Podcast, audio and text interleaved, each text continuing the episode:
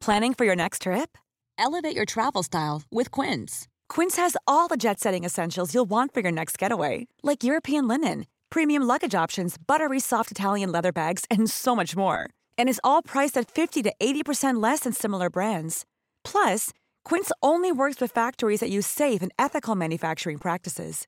Pack your bags with high-quality essentials you'll be wearing for vacations to come with Quince. Go to quince.com/pack for free shipping and 365-day returns. Hiring for your small business? If you're not looking for professionals on LinkedIn, you're looking in the wrong place. That's like looking for your car keys in a fish tank. LinkedIn helps you hire professionals you can't find anywhere else, even those who aren't actively searching for a new job but might be open to the perfect role. In a given month, over 70% of LinkedIn users don't even visit other leading job sites. So start looking in the right place. With LinkedIn, you can hire professionals like a professional. Post your free job on linkedin.com slash people today.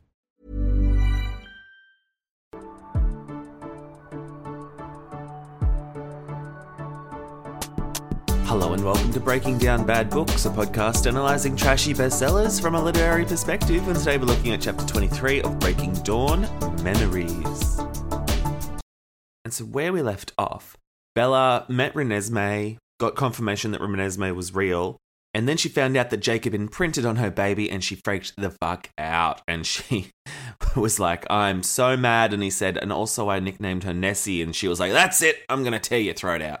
So that's where we pick up. Well, actually, no, we don't pick up there. We end on that cliffhanger, and then she does a time jump, and we're picking up this chapter with the conflict resolved. That I don't understand. The very last sentence, and then I lunged for his throat, last chapter. And this chapter, it picks up with Edward apologizing to Seth that he should have been closer because Seth had jumped in between Jacob and Bella and got in between them and gotten hurt. And so now everyone's apologizing to Seth for him being collateral damage, and we're just not seeing the confrontation. This is very Stephenie Meyer. We build up to a conflict that either doesn't happen or we don't get to see it. I don't know what her deal is. What is your damage, Heather? Like, give us the fight scene. So Edward's apologizing to Seth, and Bella feels bad that Edward's apologizing. She's like, I didn't think it was either fair or appropriate for Edward to be apologizing. She says, after all, Edward hadn't completely and inexcusably lost control of his temper. It wasn't Edward that had tried to rip Jacob's head off. Jacob, who wouldn't even phase to protect himself, and it wasn't Edward who accidentally broke Seth's shoulder and collarbone when he jumped in between.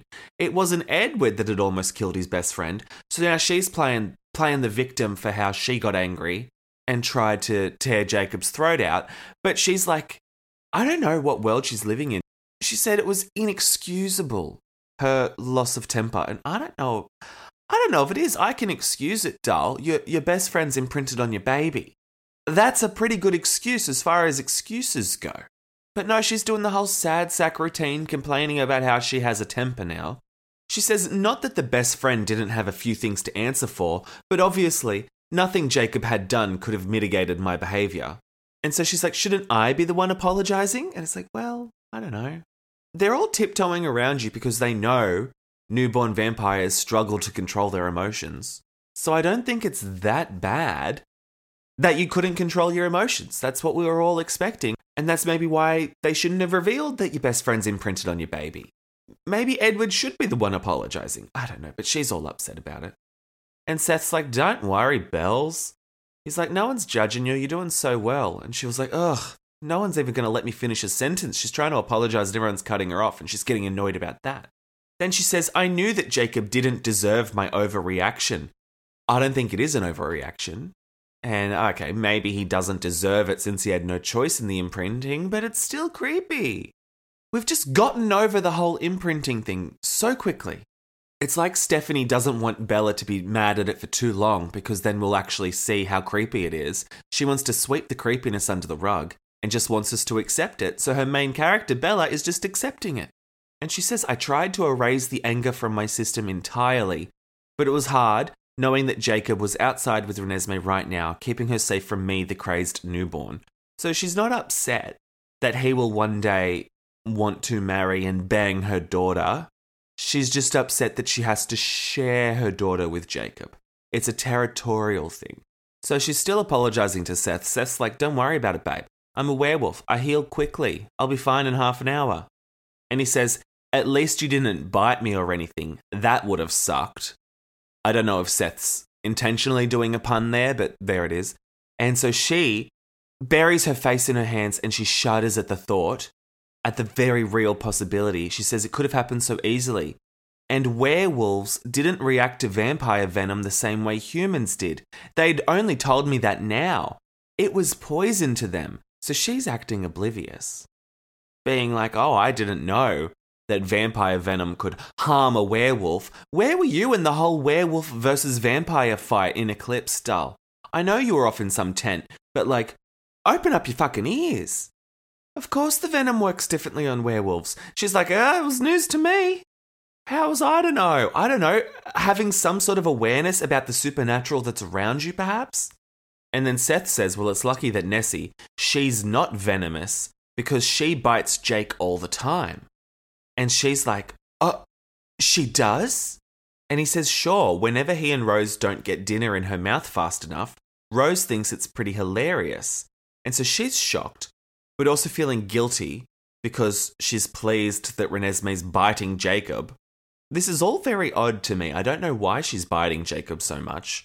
It sort of makes me think like, yeah, she's a supernatural monster child. She's a demon baby. She's biting people all the time. And then she says, Of course, I already knew that Renesmee wasn't venomous. I was the first person she'd bitten. And I do wish we'd go back to that. It's like, yeah, why'd she bite her mum? Like, I know she's a baby, she hasn't got all the facilities, blah, blah, fucking blah. But, like, yeah, why did that vampire baby bite her? Was it for the blood? Does this not make the case that she's a demon spawn? I preferred my theory that Renesmee was biting her to turn her into a vampire quicker because Edward was fart assing around with the morphine before injecting her with his venom. I prefer that theory. And she's all like, oh yeah, I, I know she's not venomous because she bit me and I was fine. And yet she turned into a vampire three minutes later. So, like, how do you know for sure that she wasn't venomous, Bells? She's taking that as evidence? She's like, oh, 100% Renesmee's not venomous because when she bit me, I wasn't a vampire. I was only a vampire a few minutes later. And how is she not venomous? I don't understand the mechanics of this kid. She sleeps like a human. She doesn't age like a human or a vampire. She's her own thing in that respect. She drinks blood, but she's not a vampire. She just likes the taste of it. I don't. And then she's biting people all the time for some reason because she's got a full set of teeth because she's she's a freak of fucking nature.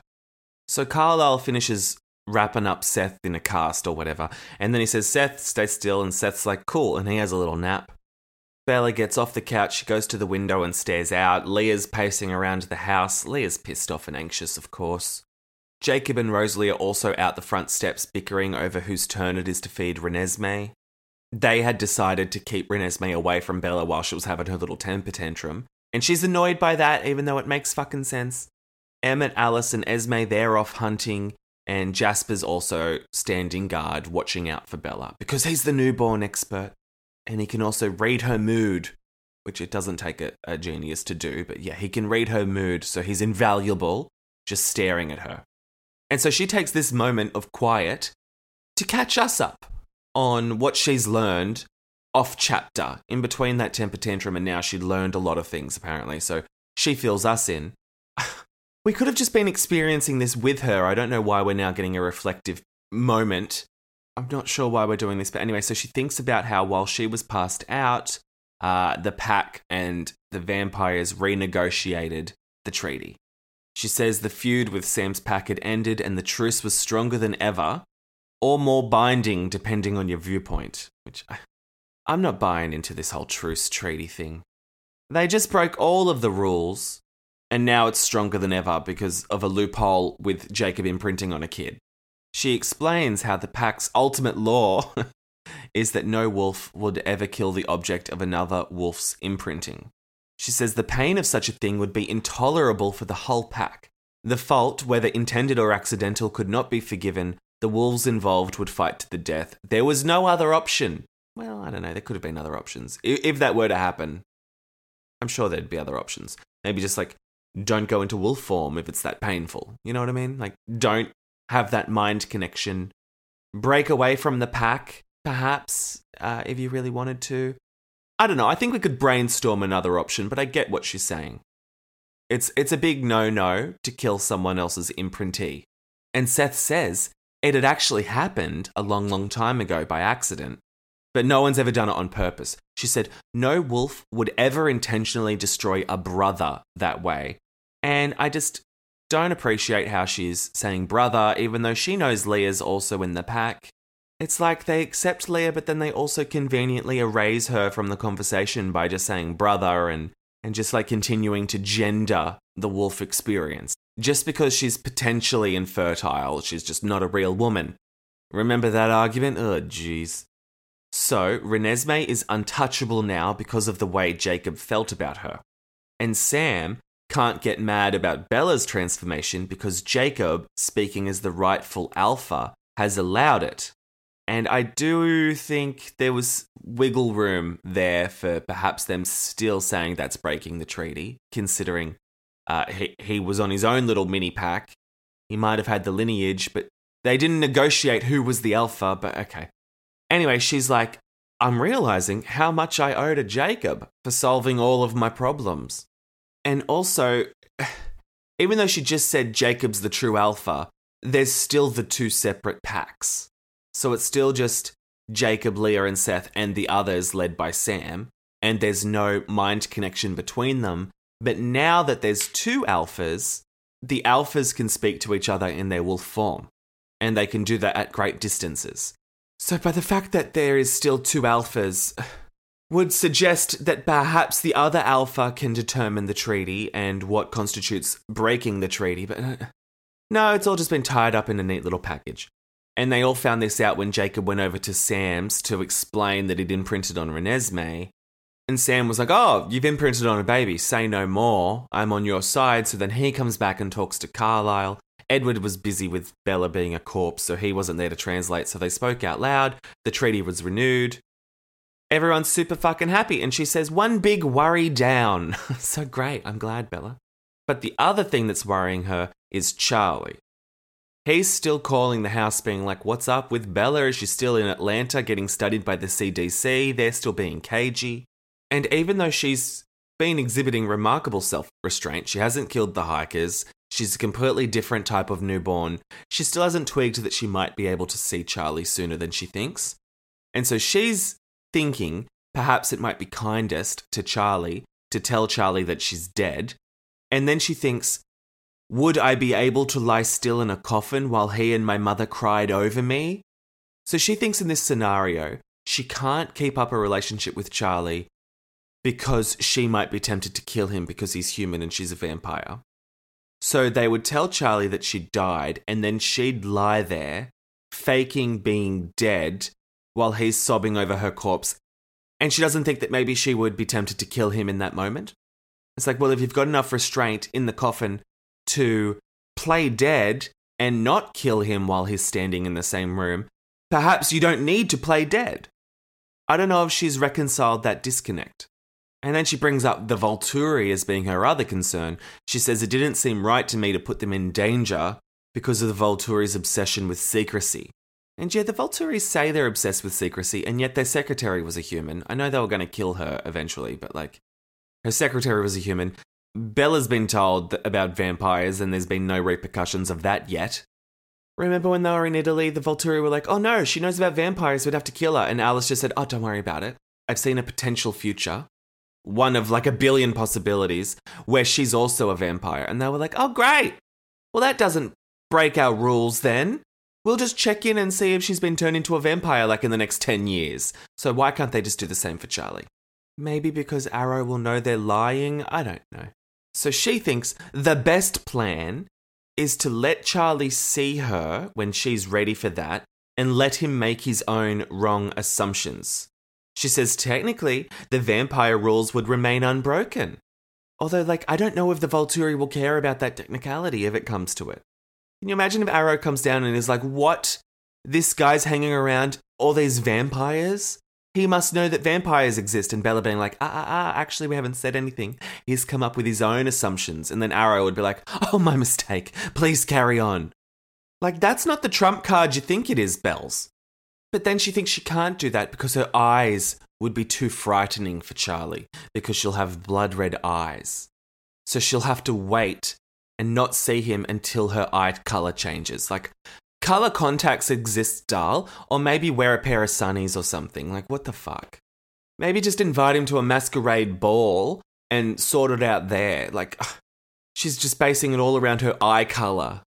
Even if she did have the restraint not to kill him if she saw him, like, uh, obviously, Detective Charlie, who had a vampire under his roof for like every night for a year, and he didn't notice, he would immediately notice that her eye color had changed. I don't know if he would. I don't even know if he'd look her in the eyes.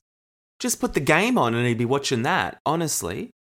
So while she's spiraling about that, Jasper, he picks up on the tension and he's like, Bells, what's wrong? No one's mad at you. And she's like, Oh, that. I'm not I'm not worried about people being mad at me. I'm thinking about Charlie, actually. And so Bella says, We really have to leave, don't we, for a while at least, and pretend we're in Atlanta or something. And Jasper's like, Yes. To protect your father, that's what we have to do. And she's like, Oh, jeez. And she broods. She says, I brooded for a moment. I'm going to miss him so much. I'll miss everyone here. And it's like, well, you still chose to become a vampire bitch. Don't act like this is all unexpected. You went into your wedding knowing that this was going to happen. You made peace with it then. These are your decisions. Buck up with the consequences, Dull. I don't want to hear no sad sack sobbing. And then she's worried about how much she'll miss Jacob. And I'm thinking, Dull, you haven't realized the imprinting implications if you think you guys can just pack up and go to Atlanta or wherever and that Jacob's not going to follow you she's thinking like, oh god, I bet Jacob's not going to be happy when we when we leave and he can no longer see Renesmee. It's like, what world are you living in, Dahl? That's never going to happen. And then she thinks back on her human life, how she sort of wished that Jacob would be a part of her family like a brother. And she's sort of like, well, I guess I've got that now that he's going to want to be banging my kid. And she says, I remembered one of the many times that I'd told Jacob goodbye, wondering aloud who he would end up with and who would make his life right after what I'd done to it. I had said something about how whoever she was, she wouldn't be good enough for him. And she's like, well, she's eaten her words on that one because he ended up imprinting on her kid. So she's worried that the separation from Renesmee would cause him pain. And that sort of makes her feel glad because she's still territorial and jealous and possessive over his connection with Renesmee. She says, How was I supposed to deal with having her belong to Jacob when she only barely seemed to belong to me. Maybe she belongs to herself. Like, I know she's a baby, but she's also a freak of fucking nature. So maybe she's her own thing. When you're ready to pop the question, the last thing you want to do is second guess the ring. At Bluenile.com, you can design a one of a kind ring with the ease and convenience of shopping online. Choose your diamond and setting. When you find the one, you'll get it delivered right to your door. Go to Bluenile.com and use promo code LISTEN to get $50 off your purchase of $500 or more. That's code LISTEN at Bluenile.com for $50 off your purchase. Bluenile.com code LISTEN. Planning for your next trip? Elevate your travel style with Quince. Quince has all the jet setting essentials you'll want for your next getaway, like European linen, premium luggage options, buttery soft Italian leather bags, and so much more. And is all priced at 50 to 80% less than similar brands. Plus, Quince only works with factories that use safe and ethical manufacturing practices. Pack your bags with high-quality essentials you'll be wearing for vacations to come with Quince. Go to quince.com/pack for free shipping and 365-day returns. Millions of people have lost weight with personalized plans from Noom, like Evan, who can't stand salads and still lost 50 pounds. Salads generally for most people are the easy button, right? For me, that wasn't an option. I never really was a salad guy. That's just not who I am. But Noom worked for me. Get your personalized plan today at Noom.com. Real Noom user compensated to provide their story. In four weeks, the typical Noom user can expect to lose one to two pounds per week. Individual results may vary. Hey, Dave. Yeah, Randy. Since we founded Bombas, we've always said our socks, underwear, and t shirts are super soft. Any new ideas? Maybe sublimely soft. Or disgustingly cozy. Wait, what? I got it. Bombas. Absurdly comfortable essentials for yourself and for those facing homelessness. Because one purchased equals one donated. Wow, did we just write an ad? Yes. Bombas. Big comfort for everyone. Go to bombas.com slash ACAST and use code ACAST for 20% off your first purchase. So then there's a flurry of activity. Everyone starts to gather around. They are all coming back into the house. And Edward says, Oh, it must be six, as in six o'clock. And she's like, Yeah, and? And Carlisle says, Oh, it's time to measure Ness. Uh, I mean, Renesmee. So even Carlisle's calling her Ness, which is just so funny. They all think that name's a mouthful. and so she's like, Oh, you measure her every day? And Carlisle says, Yeah, four times a day, actually, which seems a bit over the top. Like she's growing rapidly at an accelerated rate, and we can all see it with our own very eyes. I don't know if we need to whip out the tape measure every single, what, four hours? Eight hours? I'm not that good with math. What's it, what's four times? Uh, so every six hours? But like hearing it, like I get it. I get it. They just want to get a rate of growth established. That seems obvious, right? But Bella's like, four times a day, every day. Why? It's like, because she's growing like no one's ever grown before, idiot. And so Edward explains it and says, she's still growing quickly. Like, oh, wow. Thanks for the explanation, Professor. Like, that's just. Oh, she would never have been able to crack that code.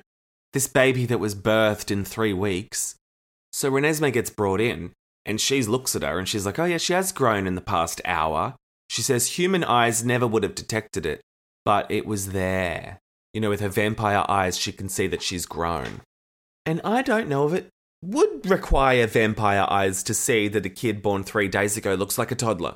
But she breaks it down for us. She says her body was slightly longer, just a little bit slimmer. Okay. I don't know if we should be like fat shaming the child. Her face wasn't quite as round. It was more oval by one minute degree. I mean, a, a degree's a degree. Uh, unless it's a small degree, I don't know what she's talking about. Her ringlets hung a sixteenth of an inch lower, so her hair's grown a sixteenth of an inch, okay? So Carlisle's got the measuring tape and he's just measuring this kid. And she's like, Yeah, actually, now that I think about it, she did mature from a single cell to a normal sized baby in the course of a few weeks. Uh, yeah. Wh- where have you been? I know you were knocked out for three days, but this baby had accelerated growth when you were still with it. And she thinks she looked well on her way to being a toddler just days after her birth. If this rate of growth held, dot, dot, dot. She says, My vampire mind had no trouble with the math. And like, okay, I know I did just have some trouble with the math like three minutes ago. But yeah, it doesn't take a vampire mind to realize that a kid growing up quickly grows up quickly. But she's all horrified. She's like, oh no, she's going to be an adult any minute. And I don't, I don't know what's so terrifying about that. Like, I think she's growing in proportion. It's not like, it's not like she's Benjamin Button or anything. Like, I, I, think she'll be fine. But they're all horrified now that she's realized that she's growing quickly. I don't know. I don't know how that's a realization. And Jacob's like, I think it's slowing. And Carlisle and that are like, we don't know that. It'll take a few more days of measurements to see the trend. And he says, here's a trend for you. Yesterday she grew two inches, today it's less. And Carlisle says, well, it's actually only less by a 32nd of an inch, which seems pedantic, but they're very pedantic about it. Carlisle says, if my measurements are perfect. And Jacob says, be perfect, Doc. Oh, what's all this drama for? I've accepted that she's going to be like a, an 18 year old in two weeks. Surely Jacob would be happy with that because the quicker she hits puberty, the quicker it's game on.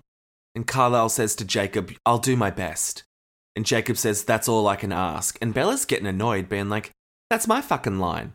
She says, I felt irritated again, like Jacob was stealing my lines and delivering them all wrong. So that's her main concern here that, that Jacob's playing the parent card slash worried boyfriend card and she can't.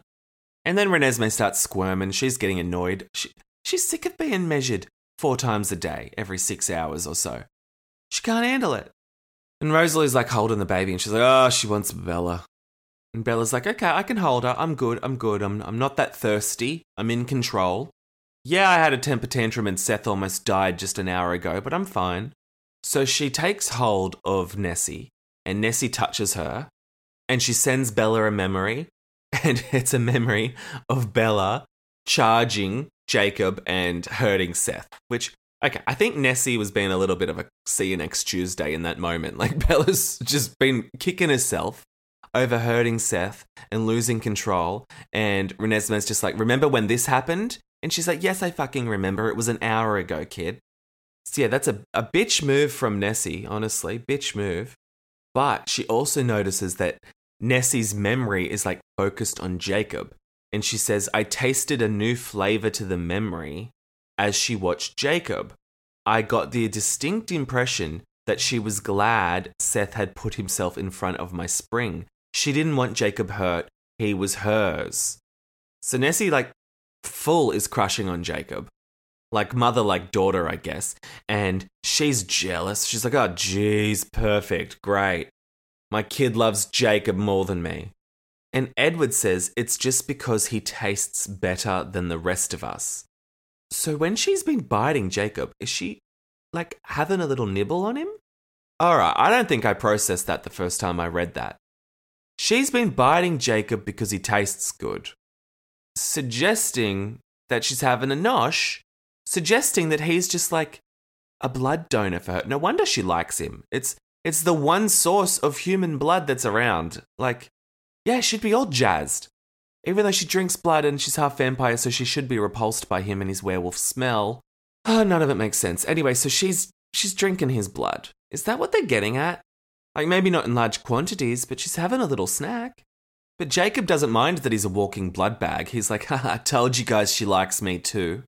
And then Nessie starts sending more memories to Bella, but they're just much more boring. She's like, "Oh, Bella, here's here's an image of Rosalie brushing my hair," and Bella's like, "Oh, wow, that's great."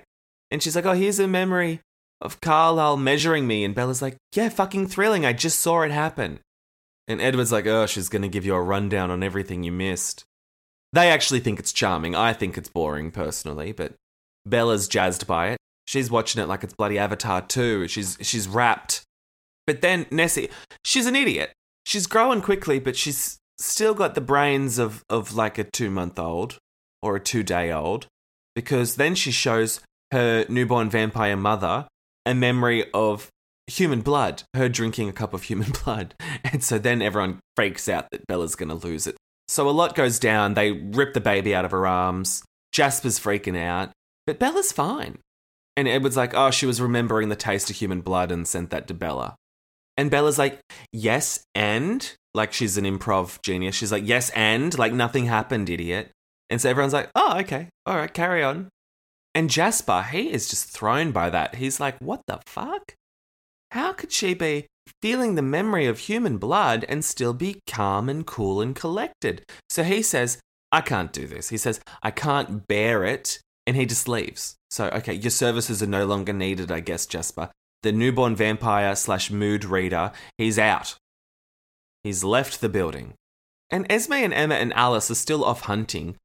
I thought we were going to have like everyone there to keep an eye on Bella in case they needed to restrain her. Like, newborn vampires are super fucking strong, so they needed like eight of them around at all times in case they had to restrain her. But nah, they're taking shifts. They're just leaving her alone. Not a care in the world. So then Nessie touches Bella and sends her an image of what just happened with Jasper leaving and there's like an echo of a question in her thoughts. And Bella says she's already completely used to this gift now. She says, I was already over the shock of her odd little gift.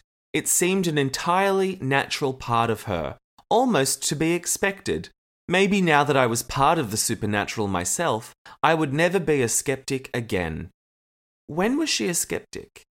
I don't ever remember Bella being that skeptical. I mean, this weird guy in biology class had nice skin, he looked like he thought she stunk, and he took a sick day when it was sunny, and she was like, oh, well, he's a vampire. She figured that out in like three days. One work week, she was like, oh, I've, I've clocked it. You're cold to the touch. You don't like the sun. You're a vampire. So, where's the skeptic in all of that?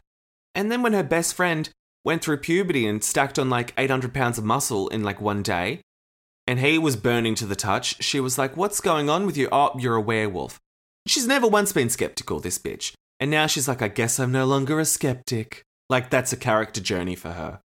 So Edward gives us the rundown on Jasper. He's like, Oh, Jasper will be fine. He's just readjusting his perspective on life. He had a hard time adjusting to becoming a vampire, so he thought you would too. And now he's thinking that maybe, like, he's the problem He's thinking that maybe with the right focus and attitude, anyone could do as well as Bella, and he feels bad about all the people he killed for years. And Carlisle says, well, maybe what Bella's doing goes beyond the natural. maybe this is her gift. And she's like, whoa. She's like spun out by that. She says, for a tiny space, I was disappointed. She goes, what? No magic visions, no formidable offensive abilities, like shooting lightning bolts from my eyes or something, nothing helpful or cool at all. And she's disappointed. And yet, I thought last chapter she had this whole big resolution that loving Edward and loving Renesmee was her gift. Her gift was loving someone more than that anyone's ever loved anyone. And she was like, That's my gift. I'm super happy. And now someone said that self control might be her gift. And she was like, Oh, what a fucking bummer. I'd rather read minds or do something cool. But then she's like, Oh, well, I guess self control's a good gift. Could have been nothing. She's being really pessimistic about this, even though, like, this could be the gift that changes everything for you. You can go and hang out with Charlie. You know, you're not murdering your newborn daughter. You're not murdering random hikers in the woods. Like, this could be a good thing. You don't have to be so dejected about it. So then she's like, I guess, I guess it would be nice not to kill people and stay in hiding. And I guess I could see Charlie. She's just trying to bring herself around to this idea. But then she's like, oh, no, I can't see Charlie. Even if I do have remarkable self control, he would know something's up straight away because of my eyes and my beautiful face and my voice. She says, I'm terrified of seeing Charlie and seeing his eyes pop as he took in my new face and my new skin. Bitch, I don't think you look that different. Your new skin, you were always pale as all hell. And so now you're just a little bit more pale, and maybe you just look a bit more snatched. Just say you had Botox. I can assure you, Charlie's not been looking at you that closely. And she says again, I was chicken enough to wait for a year while my eyes cooled. She says, I don't want to know that he's frightened, wondering what dark explanation would form in his head, even though that was just her idea like a little while ago. She was like, I'll just let him come to his own assumptions. Now she's worried about that. And it's all because her eyes will be red, even though she could just get coloured contacts. Like, come on. So Edward says to Carlisle, Have you ever seen an equivalent to self control as a talent? Do you think that's just a gift, or is it just a result of all of her preparation? And Carlisle says, Oh, it's quite similar to what Siobhan has. And Rosalie's like, Oh, Siobhan, your friend in Ireland. I wasn't aware that she had a gift. And Carlisle's like, Yeah, well, she doesn't really think she has a gift. But she has this way of deciding her goals and then almost willing them into reality. She considers it good planning, but I've always wondered if it was something more. When she included Maggie in the coven, for instance, uh, Liam was very territorial, but Siobhan wanted it to work out, and, and so it did. So I don't know. That's that's a bit of a cop out. It could just be you know determination and planning and the power of positive thinking. I don't know if that's a gift, just that someone achieves their goals.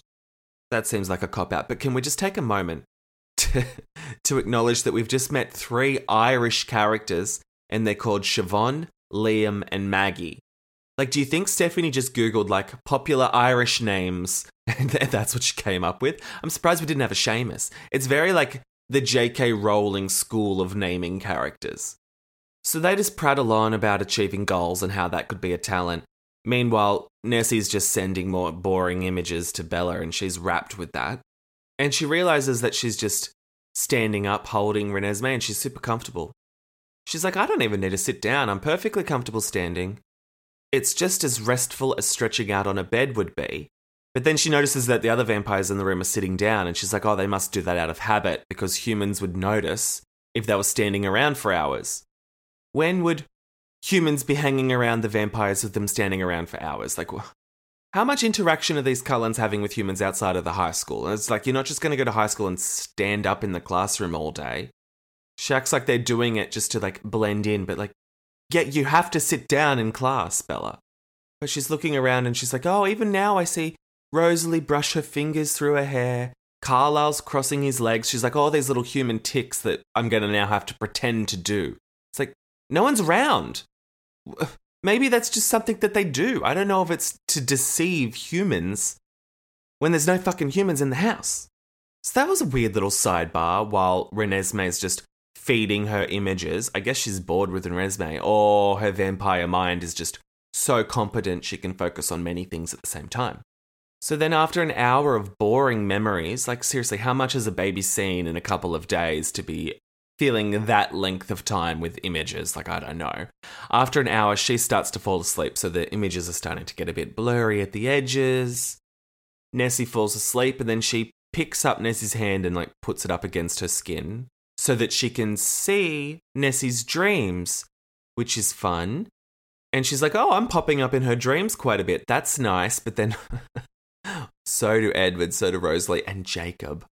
Jacob appears more than Edward, even about the same as Bella's face appears. And she says, I tried not to let that get to me, but like it clearly is getting to her. So then Edward says, finally. And she's like, What's he talking about? But then she notices that it's sundown.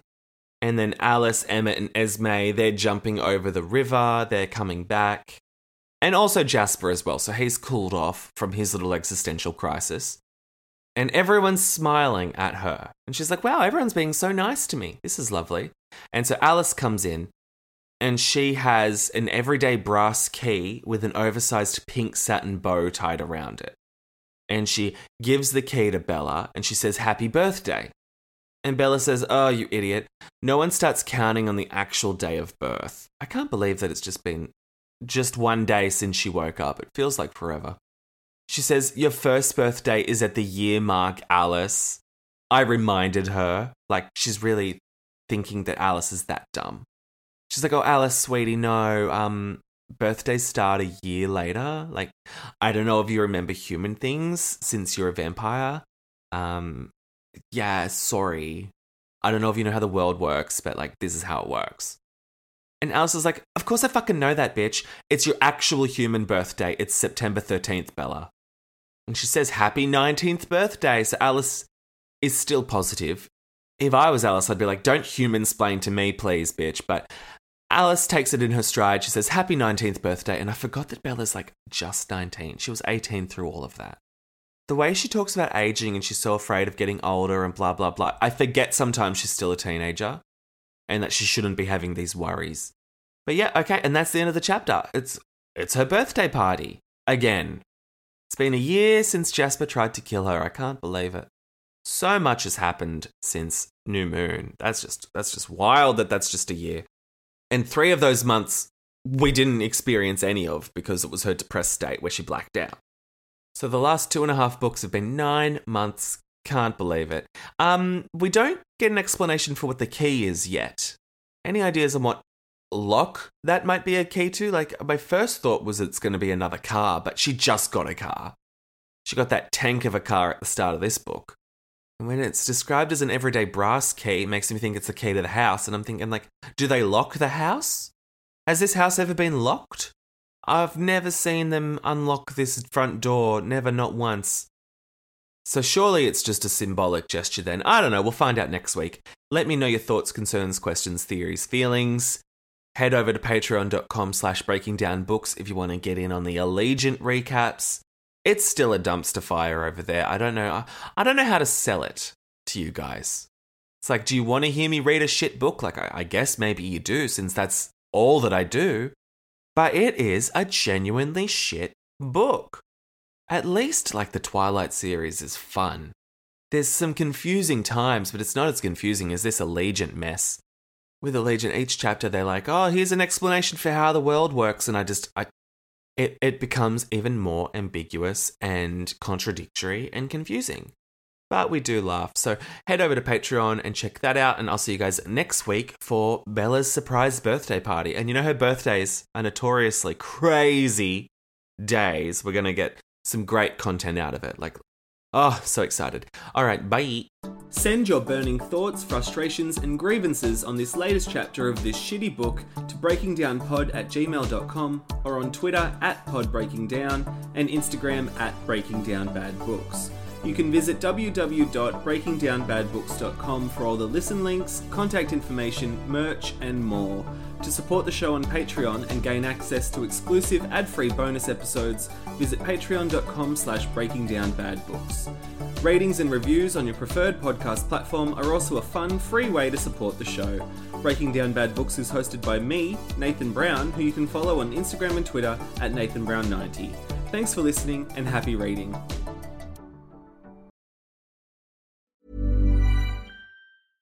Even when we're on a budget, we still deserve nice things.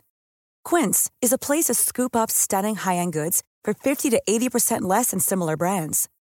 They have buttery soft cashmere sweaters starting at $50, luxurious Italian leather bags, and so much more. Plus, Quince only works with factories that use safe, ethical, and responsible manufacturing. Get the high-end goods you'll love without the high price tag with Quince. Go to quince.com/style for free shipping and 365-day returns.